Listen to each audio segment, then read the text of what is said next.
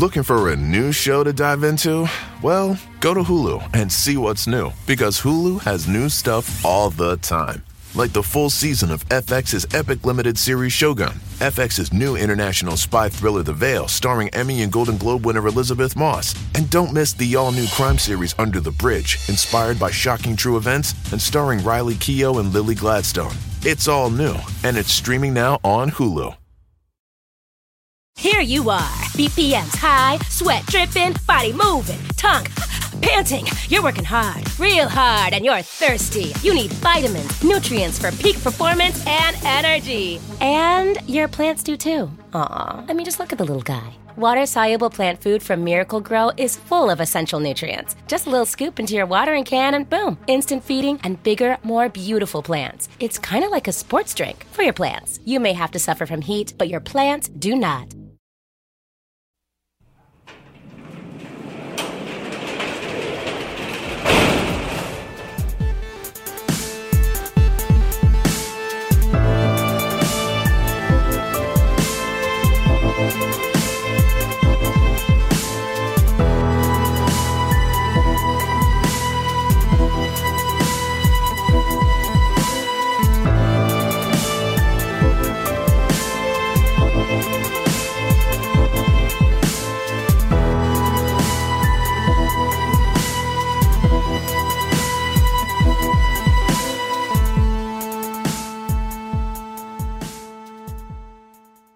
Welcome to True Crime Garage. Wherever you are, whatever you are doing, thanks for listening. I'm your host, Nick, and with me, as always, ladies and gentlemen, the star of the new movie Sharknado 5. He is the captain. Thank you, thank you, thank you. It's good to be seen, and it's good to see you. Thanks for telling a friend. Thanks for sharing on social media. Much love to you.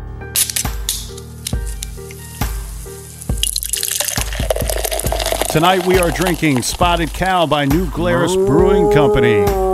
Garage grade 4 out of 5 bottle caps. This is a Wisconsin farmhouse ale brewed with flaked barley and the finest Wisconsin hops. Delicious. And Spotted Cow was brought to us by these generous souls. First up, we have Brooke all the way in New South Wales, Australia.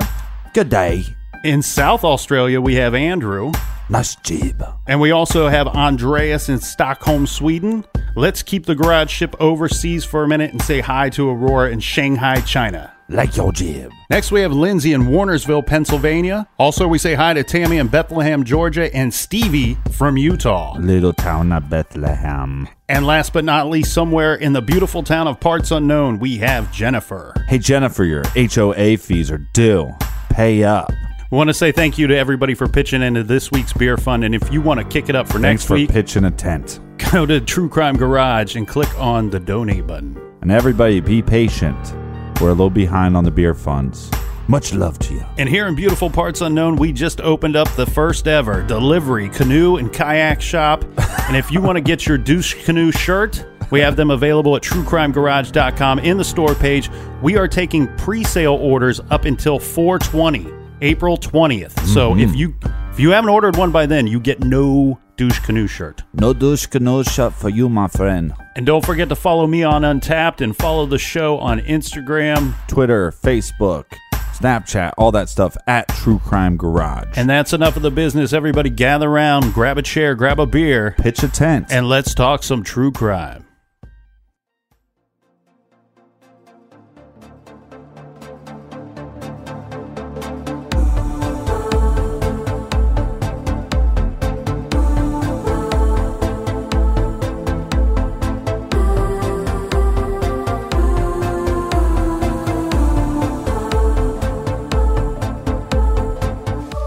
Police are working extended shifts around the clock trying to find Sherrill Levitt, her daughter Suzanne Streeter, and Suzanne's best friend Stacy McCall. The three disappeared from this house early Sunday morning. The women had attended Kickapoo graduation ceremonies at Hammons Student Center Saturday night. Suzanne and Stacy had gone to a couple of parties, then returned here to Suzanne's home. Investigators suspect foul play. The woman's cars were in the driveway. Their personal belongings, including their clothes and purses, were in the house. There was no sign of a struggle. We are still asking for individuals that may have had contact with either the McCall girl, Miss Streeter, or Miss Levin. to make contact with our department so we can narrow down the time frames that we're working with as to physically when was the last time they were seen and known to be safe. The FBI is treating the disappearance as a possible kidnapping. One FBI agent has been assigned to work with local police. More than 30 Springfield officers have been assigned to the case. The Springfield Police Department has committed all manpower available to the investigation of the disappearance of these three ladies. The investigations division itself is divided into two teams, each team working 12 hour shifts. In addition to that, the department's crisis action team has been assigned to this case, along with additional supplemental support out of the uniform division. Glenn says police will continue to work around the clock until all leads have been exhausted. Dennis Graves, KY3 Action News.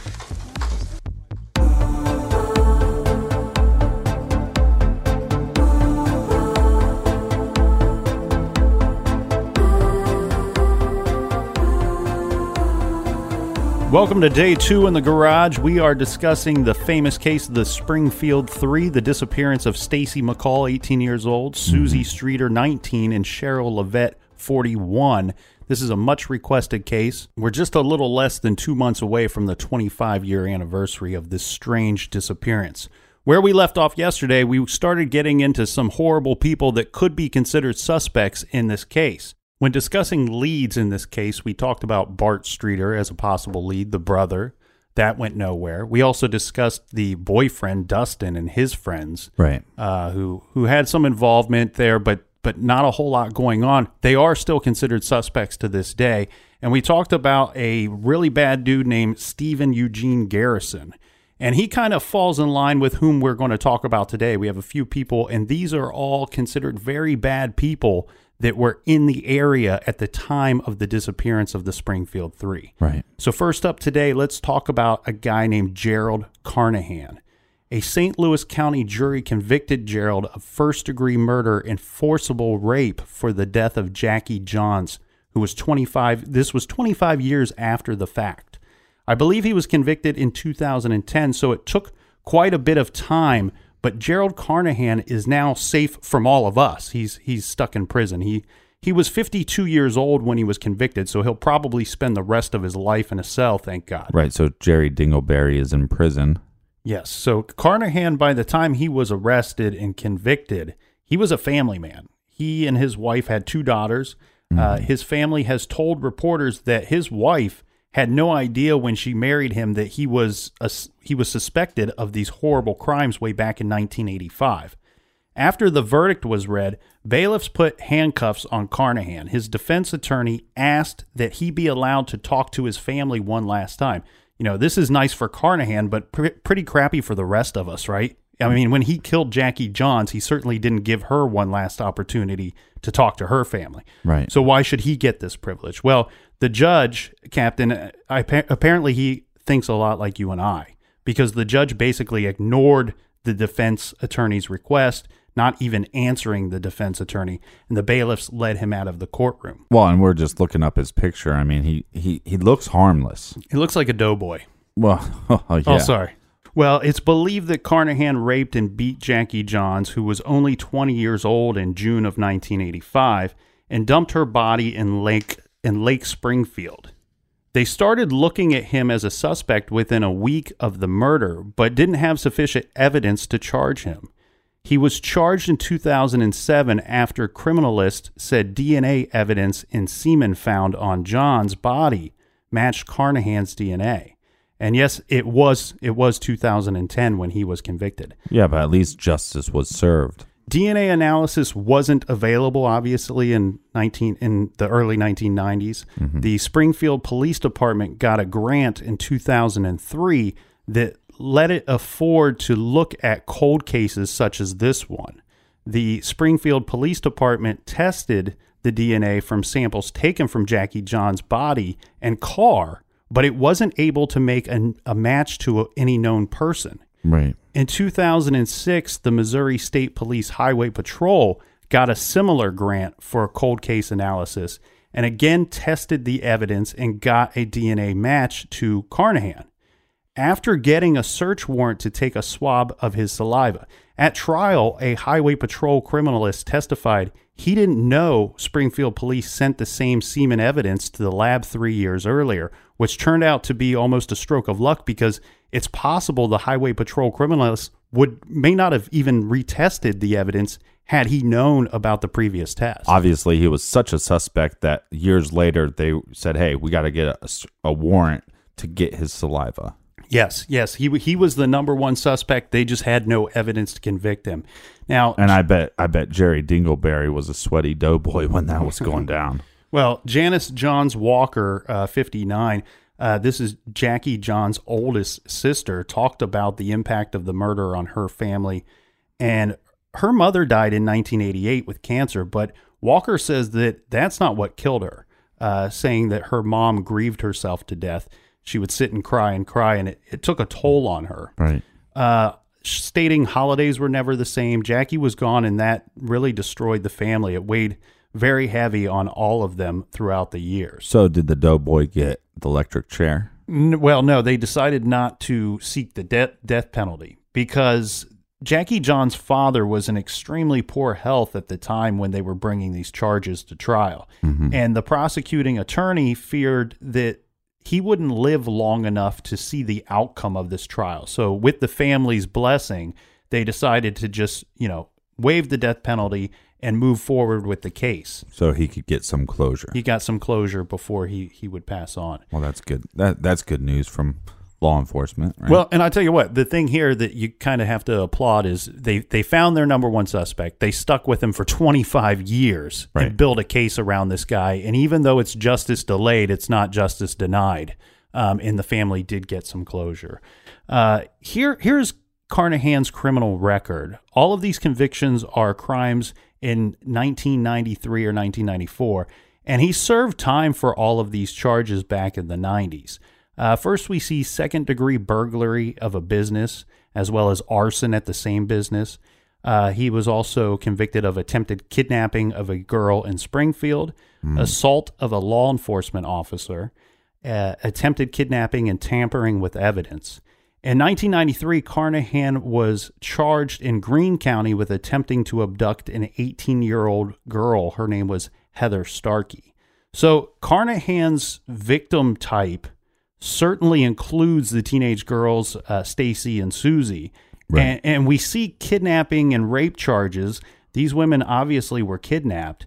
So, so this disappearance of the Springfield Three fits Carnahan's MO. Well, but our problem here is that there were so many people that contaminated the crime scene or where they went missing from that we can't. There's nothing that we can test to compare it with this, you know, doughboy. Mm-hmm. And and we know that he was living in the Springfield area at the time. He was he was living there at the time of the disappearance, but really other than that, you know, his MO and, and his proximity to the crime, you know, being a rapist and a killer, we really have nothing else on on Gerald Carnahan. But we know he was out he was a free man at the time, and he is certainly capable of of these terrible things. Mm-hmm. Next, let's talk about Larry DeWayne Hall. Now, Larry DeWayne Hall, he he is a twin. He has a brother, Gary Hall, um, and Nothing wrong with twins. and the two of them lived in uh, the Missouri area.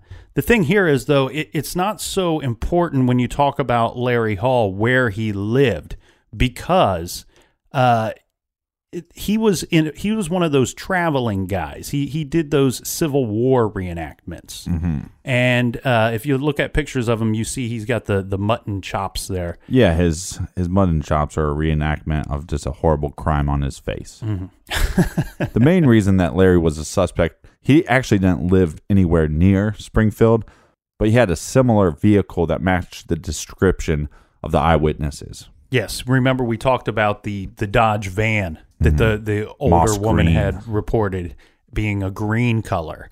Uh, the the paper boy saying it was a brown, and then everybody coming forward, and next thing you know, it's purple, black, white, tan, every other color in the in the rainbow, or or I don't know if if those colors are in the rainbow. The thing here is though, but he was he was a traveling guy. He traveled around doing these different Civil War reenactments.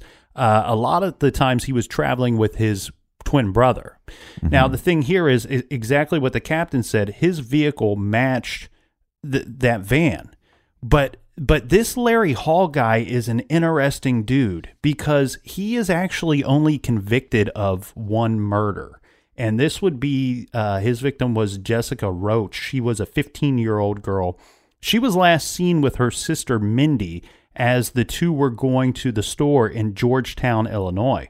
Uh, her sister said that she was walking down the road with her bike. When the sister returned from the store, she called out for for Jessica and she was not there. She got no answer.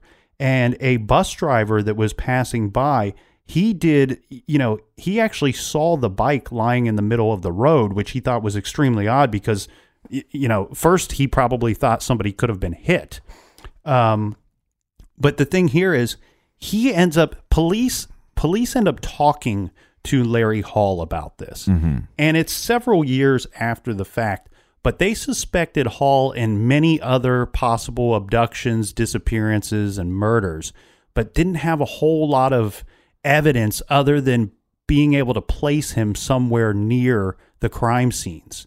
And so when they talked to Hall about this situation, they showed him a picture of of Jessica Roach. Mm-hmm. And as soon as they showed, he's one of these Captain. I I hate to kind of go off on the side thing here, but he's a Oh, he's Yeah, a really try to just stick to the story, man. I don't. I don't really like going off on tangents. he's a really rare breed for me. Like when I've seen interviews and stuff with him, mm-hmm. he he comes off like extremely emotional. Um mm-hmm. almost like even even almost maybe a little remorseful.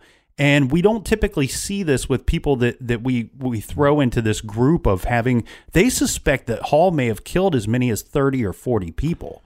Yeah. And and the thing here is when they show the picture of Jessica Roach to Hall, he he like immediately turns away and he just starts ball like not just crying, he's bawling like a baby. And the thing is, he immediately admits to killing her. Wow. And then on top of that, he in this emotional state, you know, they kind of broke through the shell when they showed him the picture. They get him talking and in this emotional state, he starts like confessing to other things. He's like, "Yeah, I killed her and I killed, you know, all these other girls too." And but they but then they, you know, they hit a wall with him in this interview and they can't get any more information about these other girls. He doesn't name them. He doesn't give them places. Uh, really, nothing to go off of. It was kind of. It seemed to me like he really needed to kind of get this off of his chest somehow. Well, I'm one of the few people that don't actually believe that most serial killers remember everything Mm-hmm. of their victims. Where a lot of people say uh, most serial killers can just they can bring up every detail of every killing. Yeah. or the majority of them. I, I, I don't believe that's the case for even as much as fifty percent of them. Um, I I go back and forth on that, but with a person as far as Larry Hall goes, I could see that maybe he doesn't recall the names because some of these people he may not have known their names. Right. Uh, a lot of these people he didn't really stalk. He kind of just would see somebody walking down the street and Opportunists and pull right. them off of the road. Yeah, and pull Right, them into uh, his van. Which this always frustrates the shit out of me because in so many cases, like you take like even Maura Murray for example, like the opportunist killer, we see it time and time again. It, it is very rare. guys. It is very rare, but yes, we do see this. It's not that rare. I mean, we're talking about Larry right now. Ted Bundy was one. Right. No, no, but I mean, as far as a percentage goes, as Right. far as serial killers go, a lot of them are opportunist killers. Okay. But as as a eh, when you compare it to how many regular people are walking around on the planet, there's not that many of them.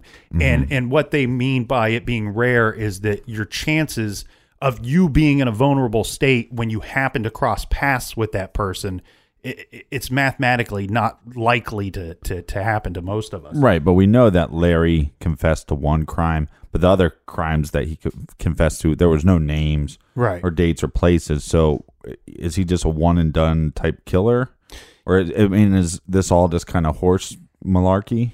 Well, here's the thing: when when reviewing, you know, some some people have gotten together and they've put together a pe- potential victim list for Larry Hall. Now, I think the numbers could be exaggerated a little bit because when you look into these, when you look at all 40 of them, there were several of these cases, let's say 5 or 6 of them, maybe as many as 9 or 10 that you have other suspects in in these cases. Right. The problem with a lot of these cases that are listed in this 40 is some some of these people have never been found, uh, which makes things extremely difficult. Uh, where I believe that he probably did commit more than one murder, I, I wouldn't be shocked if he's somewhere in like the teens to the 20s because he seems like somebody that wants, emotionally, he wants to confess, but only for selfish reasons, only to, to to relieve himself of the burden that he's carrying around, not because he wants the not because he wants the recognition of being this prolific serial killer, or not because he wants to actually help anybody else out, but he would give he would give vague details of stuff that he probably could recall. You know, there there was one situation regarding a disappearance in 1991 uh, where he says, you know, when talking to investigators, he he admitted to picking up a woman in Clermont, which is on the west side of Indianapolis, and he states that you know what, I don't I don't know her name, I never knew her name. Uh, all I remember is that she didn't want to go with me, and she had to be forced. Now he doesn't say that he he killed her or what he did with her, but they but then they do know that a girl named Georgia Shreve uh, 37, she was last seen in that area almost at that exact time. So it's a bit of a coincidence, right, Captain? Yeah, my big question though here is that he, you know, Larry's claiming that he's traveling around with his twin brother Gary. First of all, twin brother Gary, Larry and Gary. Hey, hello. Don't do that. Don't don't name your kids Larry and Gary, not when they're twins. It's not acceptable. Well, and I think I know what you're getting at here, Captain. You, you're implying that maybe the two of them were guilty together in some of these crimes. Right. Um, they most certainly did travel a lot together, driving all over the United States. If you look at the crimes that they think that Larry might have committed, uh, you basically could chop the United States in half right down the middle, and everything on the east side. He's about in every other state with a potential victim. Um, I do know that Gary didn't attend all of these events with Larry. Uh, so it might be possible that this was something that he did on his own. But you did touch on something interesting there because that you know it's stated, and and you and I both kind of hate this this when they bring this up. But uh, Larry is is stated to have a pretty low IQ. Uh, Um, yeah. and I think they I think they put his number around 80 and I do want to my caveat to everybody out there there's different there's different IQ tests out there so so different scores mean different things on those tests. Right. But what I've seen reported is 80. Now do, we know that that is right? Who knows? But I'm about 65. I wonder, you know, it's been put out there that it is it possible that somebody had to teach this to Larry? Maybe when he was younger. You know, mm-hmm. may, maybe he was a part of an abduction uh, where somebody else was involved and perpetrated the abduction at a young age, and this was something that he took a liking to. Um, I have heard one. There's an author that wrote a book on him called, I believe it's called Urges, and the author refers to Larry Hall as like a savant, where he's pretty, you know, kind of dumb at everything else, but but this might be something that he's worked on and perfected over the years. Well, Um, almost as like a autism or Yeah, yeah, like yeah, well, a savant where you're just kind of good at one or two things, and you know he apparently is good at if if he is guilty of thirty or forty people, he's very good at abducting and disposing of people. Oh, uh, yeah, without getting caught. if your mutton chops aren't legit, then you're a piece of shit. Well, and I also want to lay to rest things that, you know, so just so people are clear that he's not a one and done killer, that there is some validity here to that he, he could have been involved in other cases. We have that of Tracy Reitler.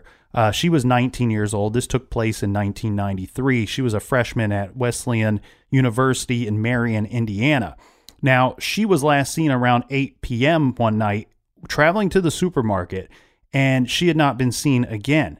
Now, this was a murder that not only Hall confessed to, but later recanted the confession. To furthermore, to add more evidence to the possibility of that, just about eight or nine days later, in that same neighborhood, he was he was pulled over because he was harassing two female students that were walking home he was and they were scared because this other girl had already gone missing mm-hmm. they report the situation to a security guard the security guard tracks down this van and pulls him over and sure enough it's it's larry hall driving the van Right, right, right. The pea green Well, here's an here's another situation here, Captain. Okay, this took place in May of 1994. Okay, now Larry Hall is pulled over. So two years after. Yeah, pulled over by a police officer after he was trying to coax some girls to get into his van. And when he's pulled over, they search the van and listen to the the unusual items that they find in in his van. They find a spray can of starter fluid, fluid, a mm-hmm. cotton mask, and cotton balls A cotton. a plastic tarp, some knives, and some rope. Uh, and the officers also found newspaper articles regarding the disappearance of that Tracy Reitler that we just previously Well, discussed. What's odd about that? Well, it's odd because you could probably spray the starting fluid into cotton balls or a cotton mask and hold it over somebody's face and All right. subdue them and pull them into your van. Um, it, it- these seems like the, these, when you're driving around in a rape van, what, what's odd about finding those Oh, I, items? I see what That's you're what saying. I'm saying. It, it very much fits Larry Hall's van. All right. So what happens with this Larry Hall character? Yeah, and I don't want to go through all of the potential victims because we would be here all day and night. But the thing here is that's interesting is after he is sentenced to life uh, for Je- for the death of Jessica Roach, we have a situation where his brother, remember old Gare, old old Gare Bear, he comes forward and he starts Bear saying that his brother Lair uh, is probably one of the most prolific serial killers that this country's ever seen. That that he believes that that his brother has been pulling girls and women into the van for for twenty some years. Yeah. Well, hey, what? Way to bring this up after the fact, jackass. Yeah, and I Right, might, hey, well, and, and by the way, I think he's the most pro- prolific serial killer of all time, and he killed all these women. And guess what? I'm writing a book about it. Yeah, well, I I, I might have stretched that a little bit. It was more like ten or fifteen years, but anyway, that that's the claims that Gary comes out with after the fact. Now we we have a weird situation here where Larry then retaliates and he says, "You know what? Um, I'm sick of covering up for Gary for all these years." Oh, yeah. See, And- wh- what did I say? You're exactly right. And at some point, he's he says, uh, you know, "Well, I'm going to have to tell you what actually happened. He also, but the weird thing here is he actually throws another name into the into the serial killer pool at, at the same time. He says, you know what? I kind of uh, some of these murders were committed by a guy. And I can't remember the name, and, and it's, and it's fair that I don't because we don't even know who this guy is or have any evidence on His him. name was Mare. It was Lair, Gare, and Mare. This was somebody uh, that would not have been related to them. It was Barry. Larry, Gary, and Barry. but he claims that he was with this other person who committed some of these these murders as well. So, um, a, a very interesting story regarding Larry Hall and his. Well, and you, like you said, with his low IQ, maybe he learned it from somebody. Maybe he learned it from his his his stupid brother. he's interesting because his van fits the description. First of all, second of all, There would have been two of them. possibly there could have been two of them, which would have you know I I I think it would be difficult to abduct three women all at the same time, and I think if you had if it were two versus three, it would certainly be easier uh, to pull off in my mind. So that makes him a very interesting suspect, and he's somebody that uh, these the the armchair detectives should look him up because if you have uh, a girl that's anywhere from the age of 15 to about 32 of an unsolved crime in your area and it was took place in the 80s or the early 90s uh, and it's on the eastern half of the United States there's a good chance that he might be considered a suspect in in, in that in that case All right, I'm I'm so over Larry and Gary. Uh, why don't you go paddle your canoe down the river, and uh, we'll get back to this case right after this quick beer break.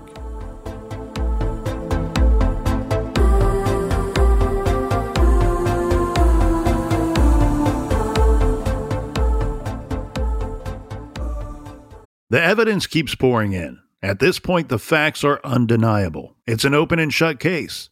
Monopoly Go is the most fun you can have in a mobile game. Everyone is still talking about Monopoly Go for a good reason. It is an absolute hit. Millions of people pass Go every day because this game is always bringing something new to the table. Like countless crazy tournaments, you can join with your friends as partners or teams or timed events offering bonuses like massive multipliers or rent frenzies. To help you get huge rewards. And there's so many rewards to discover. Rare stickers you can trade with friends to complete albums.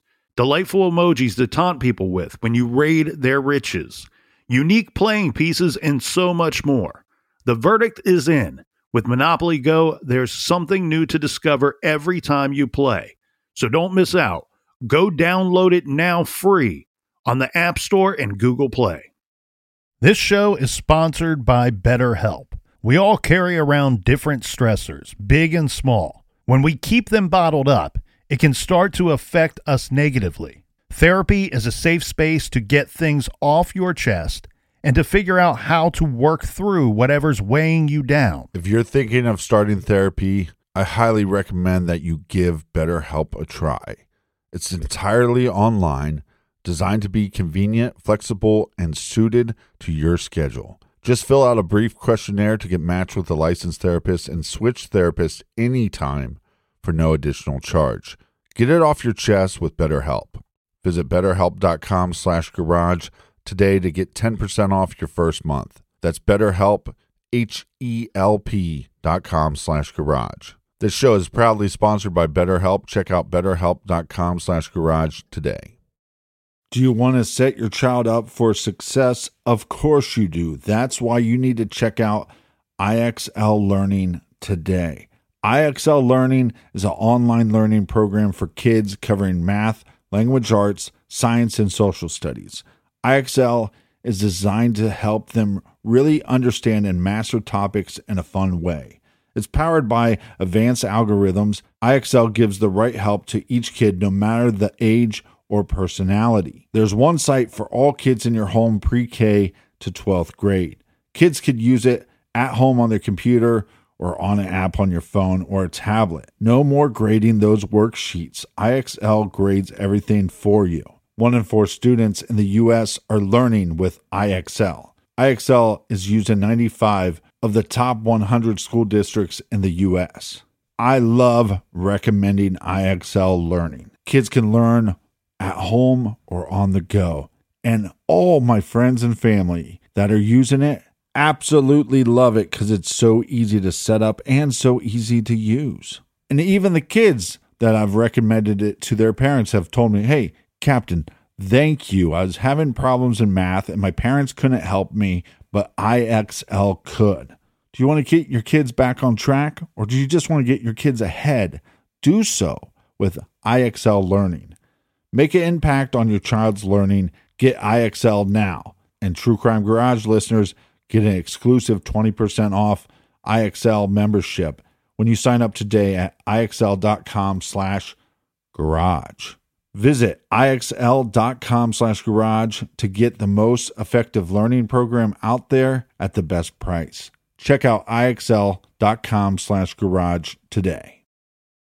Warmer, sunnier days are calling. Fuel up for them with Factor's no prep, no mess meals. Meet your wellness goals in time for summer thanks to the menu of chef crafted meals with options like Calorie Smart, Protein Plus, and Keto. Factor's fresh, never frozen meals are dietitian approved and ready to eat in just two minutes. So no matter how busy you are, you'll always have time to enjoy nutritious, great tasting meals. With 35 different meals and more than 60 add ons to choose from every week, You'll always have new flavors to explore. Crush your wellness goals this May with dietitian approved meals and ingredients that you can trust. Make your day delicious from breakfast to dessert. Stay fueled with easy, nutritious options.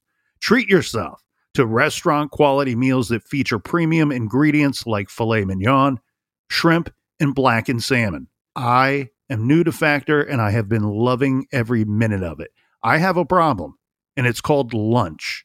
Some days I need a pack of lunch, and some days I work from home. Whether I'm at home or whether I'm on the go, Factor is fueling my lunch from now on. Head to factormeals.com slash truecrimegarage50 and use code truecrimegarage50 to get 50% off your first box, plus 20% off your next month. That's code truecrimegarage50 at factormeals.com slash truecrimegarage50 to get 50% off your first box plus 20% off your next month while your subscription is active.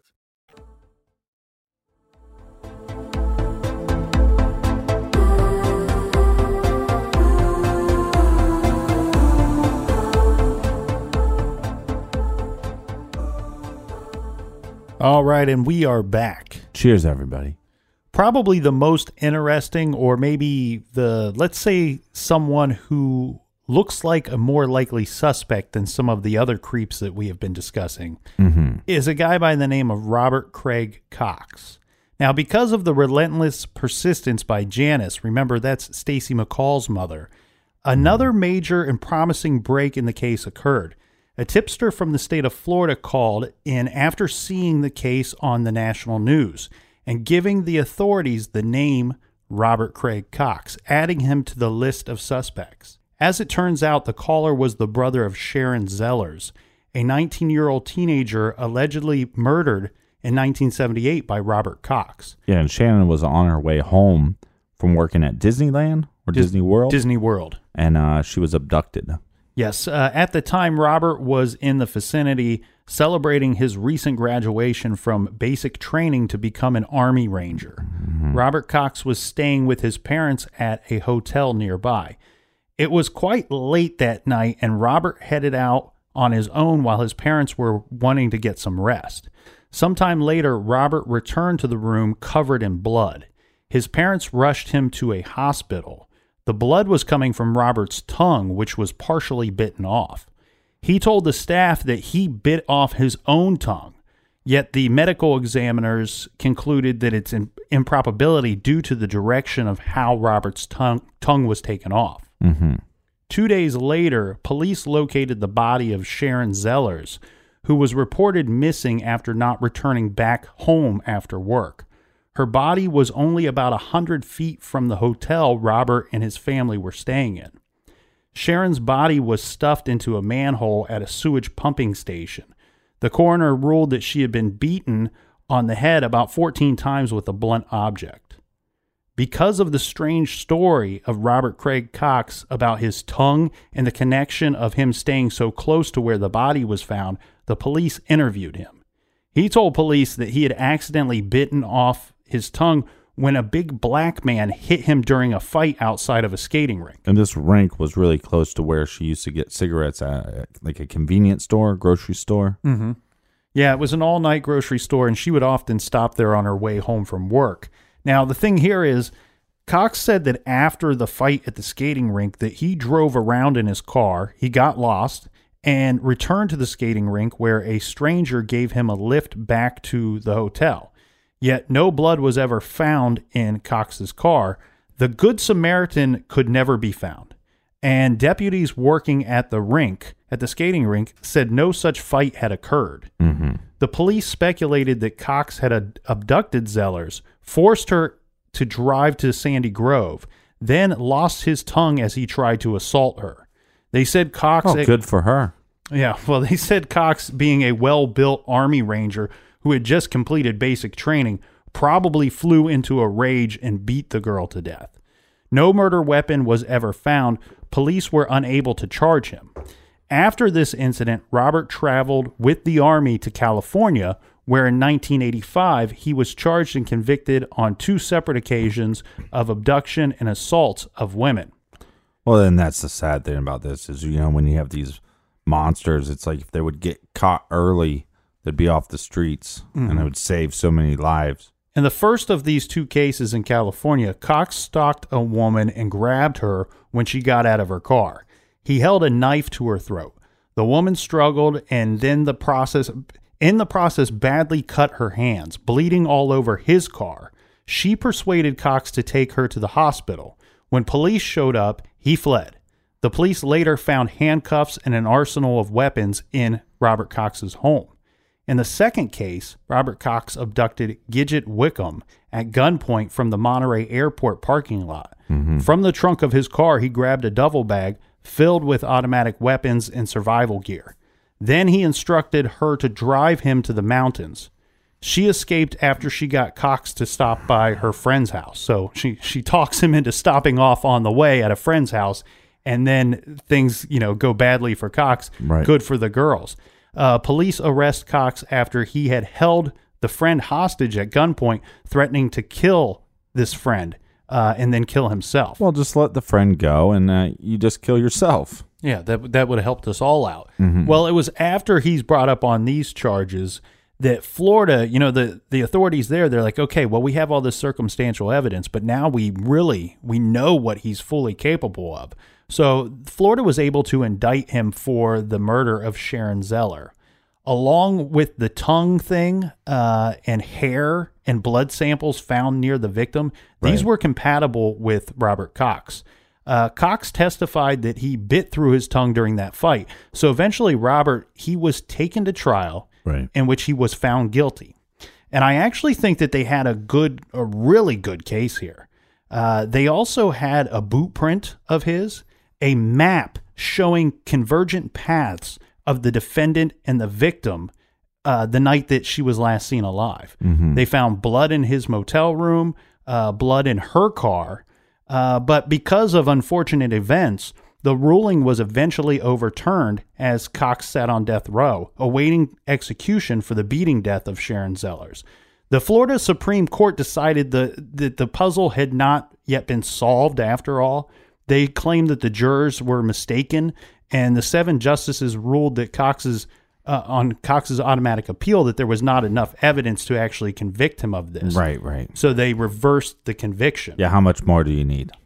A You- picture of him doing it, a video of him doing it. Yeah, yeah. I mean, Right. you, you have he's blood. missing a he's missing part of his tongue. You have blood and hair evidence. You have a boot, a boot print. You have a map showing that he was, you know, taking a route that that she would have been on. Um, so you know, after the after this was overturned, uh, some of the jurors came forward that had originally convicted Cox, and one of them stated, you know, Robert Cox is a killer. Robert Cox killed Sharon Zellers. Uh, Robert Cox will kill again because you have provided him the opportunity. Right. And another one said that if he walks, there will probably be more victims, and the blood will be on the hands of those seven justices. Right, but so if the jury is coming out and saying all this stuff, and and so these justices are coming, like who got to them? Who got to the justices? Right, I, S- I, somebody had to get to them, right? yeah, I, I don't know. I don't know how this whole thing went down. It really makes no sense to me. Like I said, well, maybe he has uh, like a father of power or something. Well, like I said, I thought they had a really good case there. Uh, he did end up serving some time, you know, because he was waiting there on death row during the process of his appeals. Right. Um, but what happens is after they overturn the case, they then have to send him back to California to serve time for those crimes uh, that he committed before he went to Florida. And one of the before things, he went back to Florida. Sorry. right, one of the things that was pretty interesting to read was how he wasn't that popular with the inmates uh, because he had that, you know, just the piece of the tongue missing. Yeah, and well, see, afterwards, Robert Cox is released and moved in 1992 where his parents were living, which was Springfield, Missouri. This is just months prior to the disappearances of the three women. The Zeller family, still mourning the loss of their daughter and the release of Robert, they were keeping tabs on any news relating to him Right. and that's why they reached out to they reached out to Stacy McCall's mother years later after this hit the national news. Now, while living in Springfield, Robert had a few jobs. Uh, during his time in the area, he was employed as an underground utility worker on the south central side of town. Uh, this is an occupation that many believe could help him con his way into an unsuspecting person's home Right. potentially kidnapping them. Uh, he was also a mechanic at a used car lot. And the interesting thing here, Captain, is this is where Stacy McCall's father was working. Uh, the McCall family believes that it is, it is quite possible that Robert Cox would have seen Stacy when she visited her father at his job. Robert was interviewed and he was questioned by police, and he had an alibi for the night that the Springfield Three went missing. What was his alibi? His girlfriend confirmed that he was with her that entire evening and night, and that they had attended Sunday morning church services the following morning. Now- Sounds like a bunch of. Well, Bull. here's here's the thing here. Yeah. Three years later, in 1995, Robert was arrested in Texas for holding an armed weapon to a 12 year old girl. Since then, he's been serving a life sentence for aggravated robbery in the state of Texas. Now, later, Robert's girlfriend, back from 1992, now his ex, spoke to the Springfield Police Department and she recanted her entire statement about his alibi. She's stating that Robert had threatened her and told her what to say if they came forward and questioned her. Of course. Right. And then, you know, she also claimed that he wasn't, you know, that good in bed because of the half tongue thing. Oh, too. wow. Uh, the thing here is, though, police have stated more than once that Robert Cox should be the prime suspect in the case of the Springfield Three. Yeah, definitely. Now, in an interview with Springfield Police, Robert said, I can't tell you that, said, I can tell you that I know that the three women are dead and the person who committed the crime had experience and that they are buried somewhere close to Springfield. Well, here's what we do know. We know that he's capable of it. 100%. We, we know that he was 100. Uh, we know that he was in the area, Yep. right? And uh, we know that he's lying about the alibi. So Yep. you're creating an alibi. Anytime you create an alibi, I don't like that.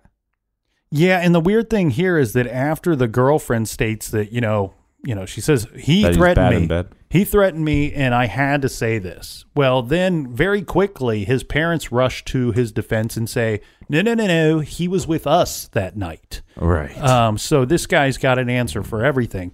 But I can't believe either alibi uh, when we see the first one very quickly fall through, and then the parents rush to to his defense. Where were the parents? If if they were, are correct about their dates, I I do believe he stayed with them from time to time, but I don't believe that they're correct about their dates because where were they when he was originally questioned about this? Now regarding Well, well, here, hold on a second, because here, hear me out. If you're a parent, listen to this. The captain's going to give you a little parenting advice. If your son, don't you tell me how to raise my kid? yeah, no, hear me out. this is good advice. Here, here it is. If your son or your daughter is a is a piece of shit douche canoe, right? right, T-shirts for sale on the website. shameful. if if that is the case and they murder somebody and there's enough evidence to lock their you know bastard ass up Wouldn't in you- jail yeah. for a long time and then then a couple stupid white guys i'm betting they're white white the, Oh, I thought you were talking about us. well, uh, well, we are stupid and white. Um, but if they let you go, as the parent, I understand that you don't want to have a murdering kid. I I understand that you don't want a piece of shit douche canoe kid, but you don't take them back. You're exactly right. You go, stay the hell away from me. yeah. I you're, I don't know what happened. Yeah, and I don't want you No. living in my house either, you know, or furthermore down the block from me. I mean, yeah, it, the murder. The thing is, you know, you you think your kids are good people. Most people think their kids are good people. Yeah, And the- until the- you're on trial for murder. But the murder does get overturned. However, we still have those two cases in California. This guy's guilty of something. We know that. And and the thing is, son or no son, I'm a live and let live person, and I try to give people second chances, and I try to be forgiving of those around me when they make mistakes. Mm-hmm. The problem here is. I don't want this animal living with me. I don't want anything to do with this guy. And furthermore, I'm not going to lie for you to keep your ass out of prison. Yeah, and when you, when your son talks like that because he only has half of a tongue, the guy is guilty. Okay, that that poor girl was beat to death, and in the process, she took half of his tongue. Well, reg- right? Eh, okay. Re- so, sorry, but regarding the statement that he gave to police about the, you know, stating that he knew that the three women were dead, that he believed that the person that committed the crime had experience, and that they were buried somewhere close to Springfield. Eh, Those are all very kind of vague statements and very cocky statements, in my opinion.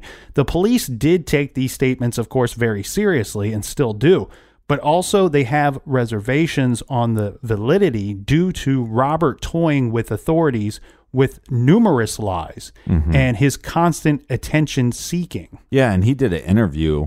You know, his question, and there was an interview. I think the forty-eight hours or the disappeared or whatever had a little bit of it. Mm-hmm. I, I wanted to see the whole thing Yes, So I I'd like think to know a- more of his story. There, there's been a local reporter that has covered this, and I can't think of her name, but she's done a lot of good work on this case for many years now. Like I said, we're coming up just two ye- two months away from the 25 year anniversary. She's done a lot of good work on this case, and I believe it was an interview with her that she conducted, and that's where he stated, you know, I know that they're dead, and I know that they're buried somewhere around Springfield. Uh, you know why I partially why I say that those are vague statements is being so far away from you know time wise from the crime. It's very likely that all three of them are dead. It's probably most likely, Right. and it's probably likely as well that they're buried somewhere around the Springfield area. Uh, this is where you you wonder if he's just he's just an attention seeking jerk, you know, Right. because it's like, oh well, if they're found buried, you know, you know, months or years from now Mm-hmm. around the Springfield area, then everybody's going to go, yep, that Robert Cox, he he did Right, it, he- he he did it, or he knows all about it.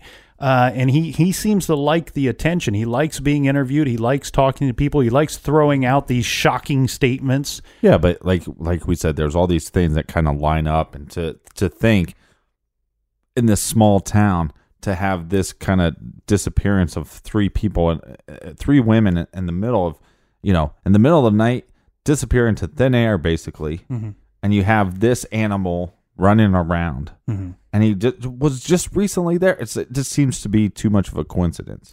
Well, i and the other thing too is, I mean, look at look at his mo. On three different occasions, okay, let's say he's only guilty of the two that he was actually convicted of. But on those two occasions alone, and the third one that he suspected of in Florida, he was basically driving around looking for a victim. It's not too far fetched to think that maybe he was driving around and saw Stacy McCall driving that night or saw Susie Streeter driving that night and followed him Well, back to the house. Right. Or when they were walking, they were walking around at some point too. Mm-hmm. Uh, I I also think the thing is, like we said, with his occupation, he has, you know, chances are he was driving some kind of van, Mm-hmm. and then also by working at the used car lot, he had, would have access to other vehicles as well. Well, at the time he was just working the, the one job as the utility worker, but you're right. He would have he would have used a van for that type of job. He regardless, he would have had access to his own vehicle or his parents' vehicle from living with them at the time. Uh, the thing here too, talking about his sort of shocking statements, there are reports out there that say that Robert has said that he will tell the truth about Sherrill, Suzanne, and Stacy once his mother passes away. Mm-hmm. But he doesn't he won't do that until she passes away because he doesn't want to cause her grief or severe disappointment. well, we can make well- that happen. Just let me know where that bitch is. well, here's a news flash to you, Mr. Robert Cox. You're serving life in prison in the state of Texas. Guess what? It's too late, buddy. You've already caused your mother plenty of grief and pl- plenty of disappointment. I shouldn't have called her a bitch. Now, yeah, it's not her fault that he's a monster. The thing Well, here is but too. the, but the thing that I don't like about her is that if they're trying to cover up for his ass, I mean, maybe they're telling the truth, saying, "Hey, we were with him that night." Well, then he has an alibi. Congratulations. Mm-hmm. But They're- well, they're either lying or mistaken. You know what I mean? I doubt that that it's Mm-hmm. the truth. I just don't. I don't. My gut tells me it's not the truth there. Uh, but I do want to be certain to throw this out that regarding the statements about his mother passing away and that he's holding withholding information until she does. Uh, those statements cannot be confirmed. Those are those have been kind of rumored Mm-hmm. statements. right, and based off those statements, uh, we've had some a lot of people kind of looking for where maybe they could be buried. Yes, and this is actually something that they came up with through the tip line. And they've received multiple tips about this over the years that indicate that the bodies of Sherrill, Suzanne, and Stacy are buried underneath the south side parking garage of Cox Hospital, uh, which i- you know was being built within the timeline of their disappearance. Uh, just to throw this out there, I don't think that that we need to, but you know, it's the Cox Hospital. We were just talking about Robert Cox. It's not- Coincidence. it's not his hospital; it just happens to be kind of a creepy. The same name. Yeah, it's a creepy coincidence. In 2010, a reporter using her own money hired a mechanical engineer with a very respectable resume and track record. Uh, he specialized in using radar to scan underground. Uh, sure enough, the tips that were coming in, you know, that said that various people might have been buried in the area, uh, they may have panned out a little bit because while scanning the garage, the engineer noticed three anomalies. Uh, sadly, though, he couldn't definitively say if they were actually bodies or not, only that they resembled things that he had found in graveyards before when scanning graveyards. Yeah, and they actually took up a petition on this, mm-hmm. right? Yeah. Sign a petition. Well, because there's a lot of people in the area that want the they want someone to to do the work and go down there and figure out if these are in fact bodies. Now, the police they are still skeptical and they are not entirely convinced enough to take samples uh, from the concrete to help further the investigation Right. in this specific area and would rather not cause destruction to the property of a very busy hospital. Well, it couldn't be that expensive, and I think, you know, look, if you dig it up and you don't find anything, fine, okay, you know, you made a mistake, it cost you a little bit of money, and maybe they could take up a collection for people willing to help pay for that. I think that, but at least you'd get answers. The thing here is, I'm not certain. I don't have an idea of how much it would cost. Uh, I looked at the scan reports that they put out, and I and I'm uncertain of how deep these anomalies were. Uh, but it it seems to me like depending on the depth, that you might be able to just drill a hole and pull samples from from that hole possibly, rather than digging up the whole area. You're exactly correct. Well, thank you. Uh, the thing here is, like I said, you know, a lot of people in the area want this to be done. And furthermore, there have been people come forward and said, you know what? I'll pay for it. You know, including the, Good for them. the engineer and this reporter said, you know, we'll use our money. We'll, you know, we'll we'll donate our time as well and and pay for this for the city to have it conducted. Well, because you have the family, you know, this is a tragic event for the family for one. So you need closure for them and family and friends and all that stuff, but closure for the community. Mm-hmm. Yeah, I mean, because once this happens in '92, I mean, people start locking their doors more. People not so friendly. Well, know? not only that, I mean the crime the crime as far as it's concerned on a national level, it's often referred to as the Springfield 3. It's Right. the the the case is damn near named after your city. Well, now I feel bad for calling that, you know, Springfield Three on our show. Well, Should have made up a different. name. That's on your head, my friend. the thing here is, though, Captain, um, you know, we this is a very strange disappearance to me. We we have a crime scene where there's no evidence. It seems like nobody saw anything. I do feel like that there's a lot of good suspects, a lo- a lot of good candidates that are possible abductors. I think that we've talked about, um, you know, most, of them. right? Uh, one thing I do want to point out, kind of a side note, that on September 27th, 1997, all three women were declared dead by the state of Missouri. And I guess this is kind of a state law that uh, five years after someone goes missing, the state can then declare that person dead. So their their official date of death would be listed as June 8th, 1997. Now, some of that has to be done because of you have like probate courts and things like that. Uh, when people pass away, you have next of kin and things that can't go into the proper order until someone's legally declared dead. Um, unfortunately, with it being almost 25 years since the case, I think we're probably talking about three murder victims here. Right. Uh, I, I, I, I don't know worldwide how how long it goes. I believe I- remember reading about somebody being returned or found 24 years, 23 or 24 years after being abducted or held captive. So it's possible. It's possible, but it's been a very long timeline uh, for these women to have been just disappeared, you know, and, and Well, with hopes right. of finding them. Well, and I think it's it's very sad when you have two teenage girls, you know, becoming young females and and what what they would be able to do with their life. And then you have this this mother that just recently became a single mother and she seemed to be, you know, kind of a person that was, you know, take charge. I'm going to take this uh this little tiny house that's maybe a little bit beat up and I'm going to fix it up and I'm going to do something with my life empowering. I think anytime there's an empowering women, it's a good thing. And uh, somebody took that away from us and and away from our community. So my thoughts here on this case, Captain. My initial thought when I looked at this was it looked to me like somebody that knew uh, the either the girls or the mother. Mm-hmm. And I'll tell you why I really thought that because first of first of all, we see no signs of of a forced entry into the home. It's almost as if somebody knew how to get into the home or was let into the house. Um, the other thing that really made me kind of back up that initial thought that it was somebody that knew them was the was the strange and lewd phone calls after the fact. And the reason why is because when I hear that somebody had just recently moved into the home, I didn't think that it was easily accessible to find their phone number.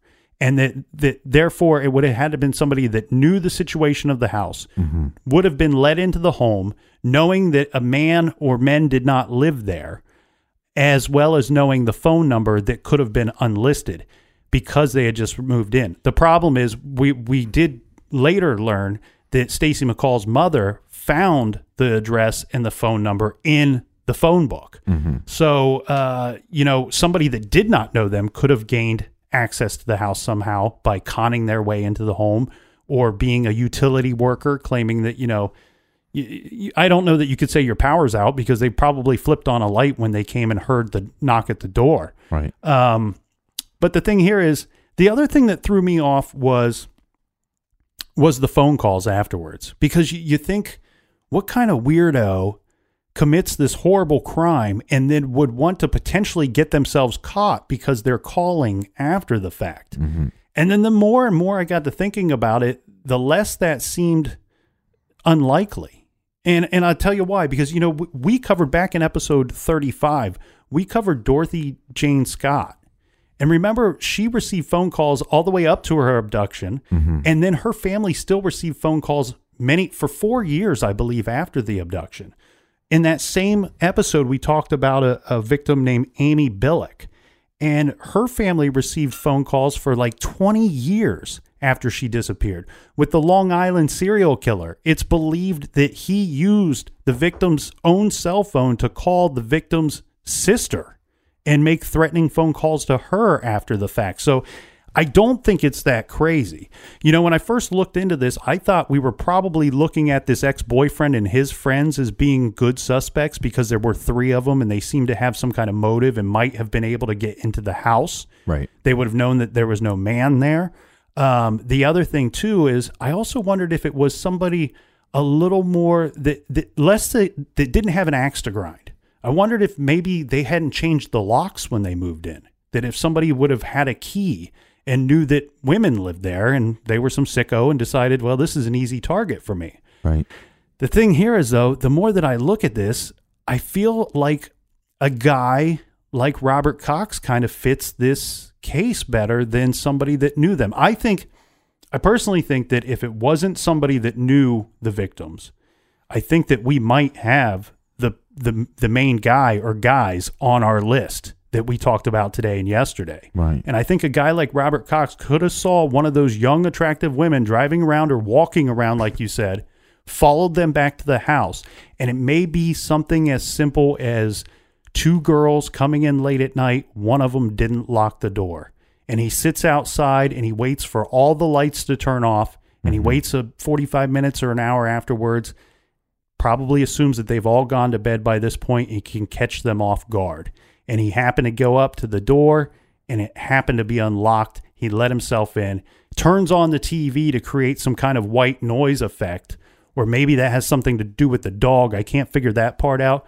The lining up of the purses is weird to me too because I can't fully grasp if that was something that was done by people that just happened to walk into the house afterward.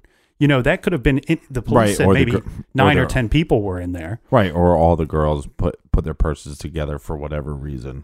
But but it's still weird to me because I believe that all three purses were in one bedroom, which would be weird that the mother would leave her purse in the daughter's okay, right, bedroom right, or the daughter leave it in the mother's. To me, it almost strikes me as you know like when you sometimes when if these guys when they're in there trying to gain control of a situation they have to kind of calm down their victims Mm-hmm. and and one thing that sometimes they will do is claim like well i'm just here to rob you i'm not here to take you anywhere i'm not here to do anything terrible to you. I'm Not to you kill you. Right. so let's get i need everybody to get their purses you know what i mean that kind of thing now we know that the purses weren't ransacked because there weren't keys taken there weren't money taken. Hmm. It, it's been reported that maybe up to seven hundred dollars was in Sherrill's purse. Right. And that's the other thing why I think that these three boys didn't did not do it.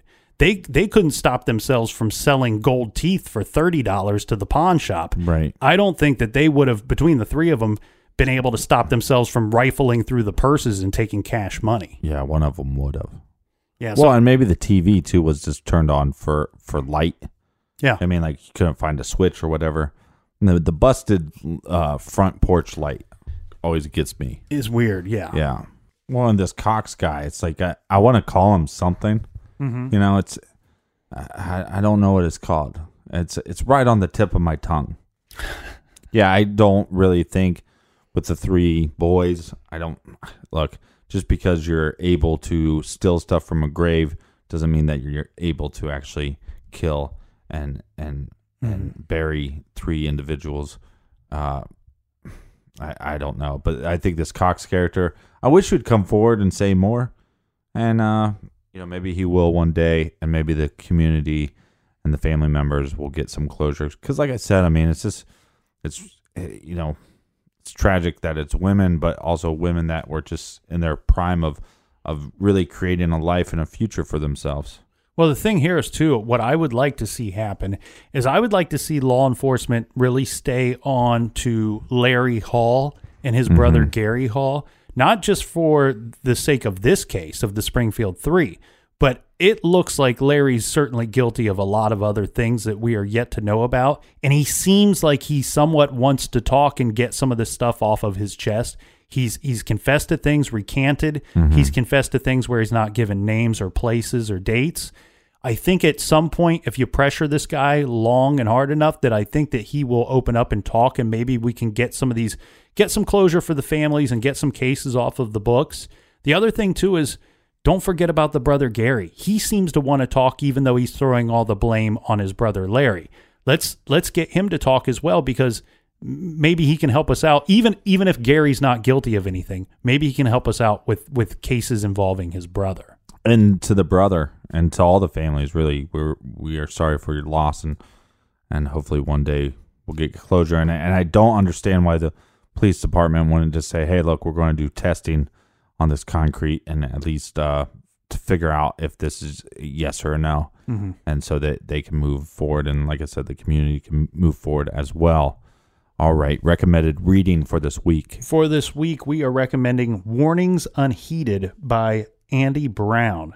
Uh, this is really an incredible story. Andy Brown tells the true story that he lived.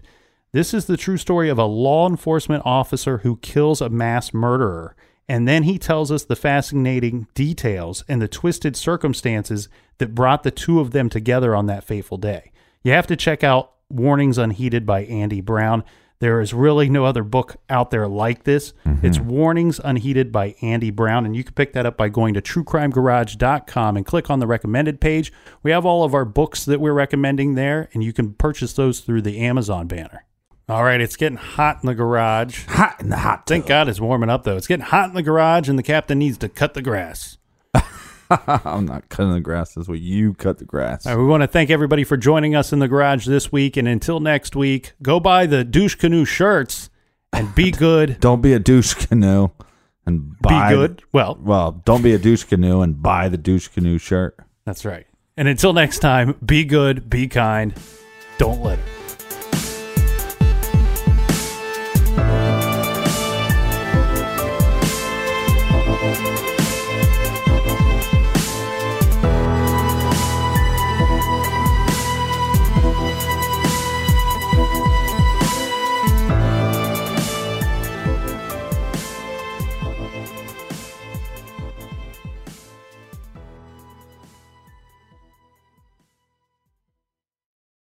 On this episode of Plant Killers, we'll explore one nation's most notorious fruit and vegetable killer, bad dirt. What makes bad dirt so bad? The answer? The ingredients. But fear not, true crime enthusiasts. This story has a happy ending. New Miracle-Gro organic raised bed and garden soil. It's made with quality organic ingredients from upcycled green waste like compost and aged bark. Unlike the other guys who can't say the same. Looks like Bad Dirt's murdering days are over, thanks to Miracle-Gro. Join us next time on Plant Killers.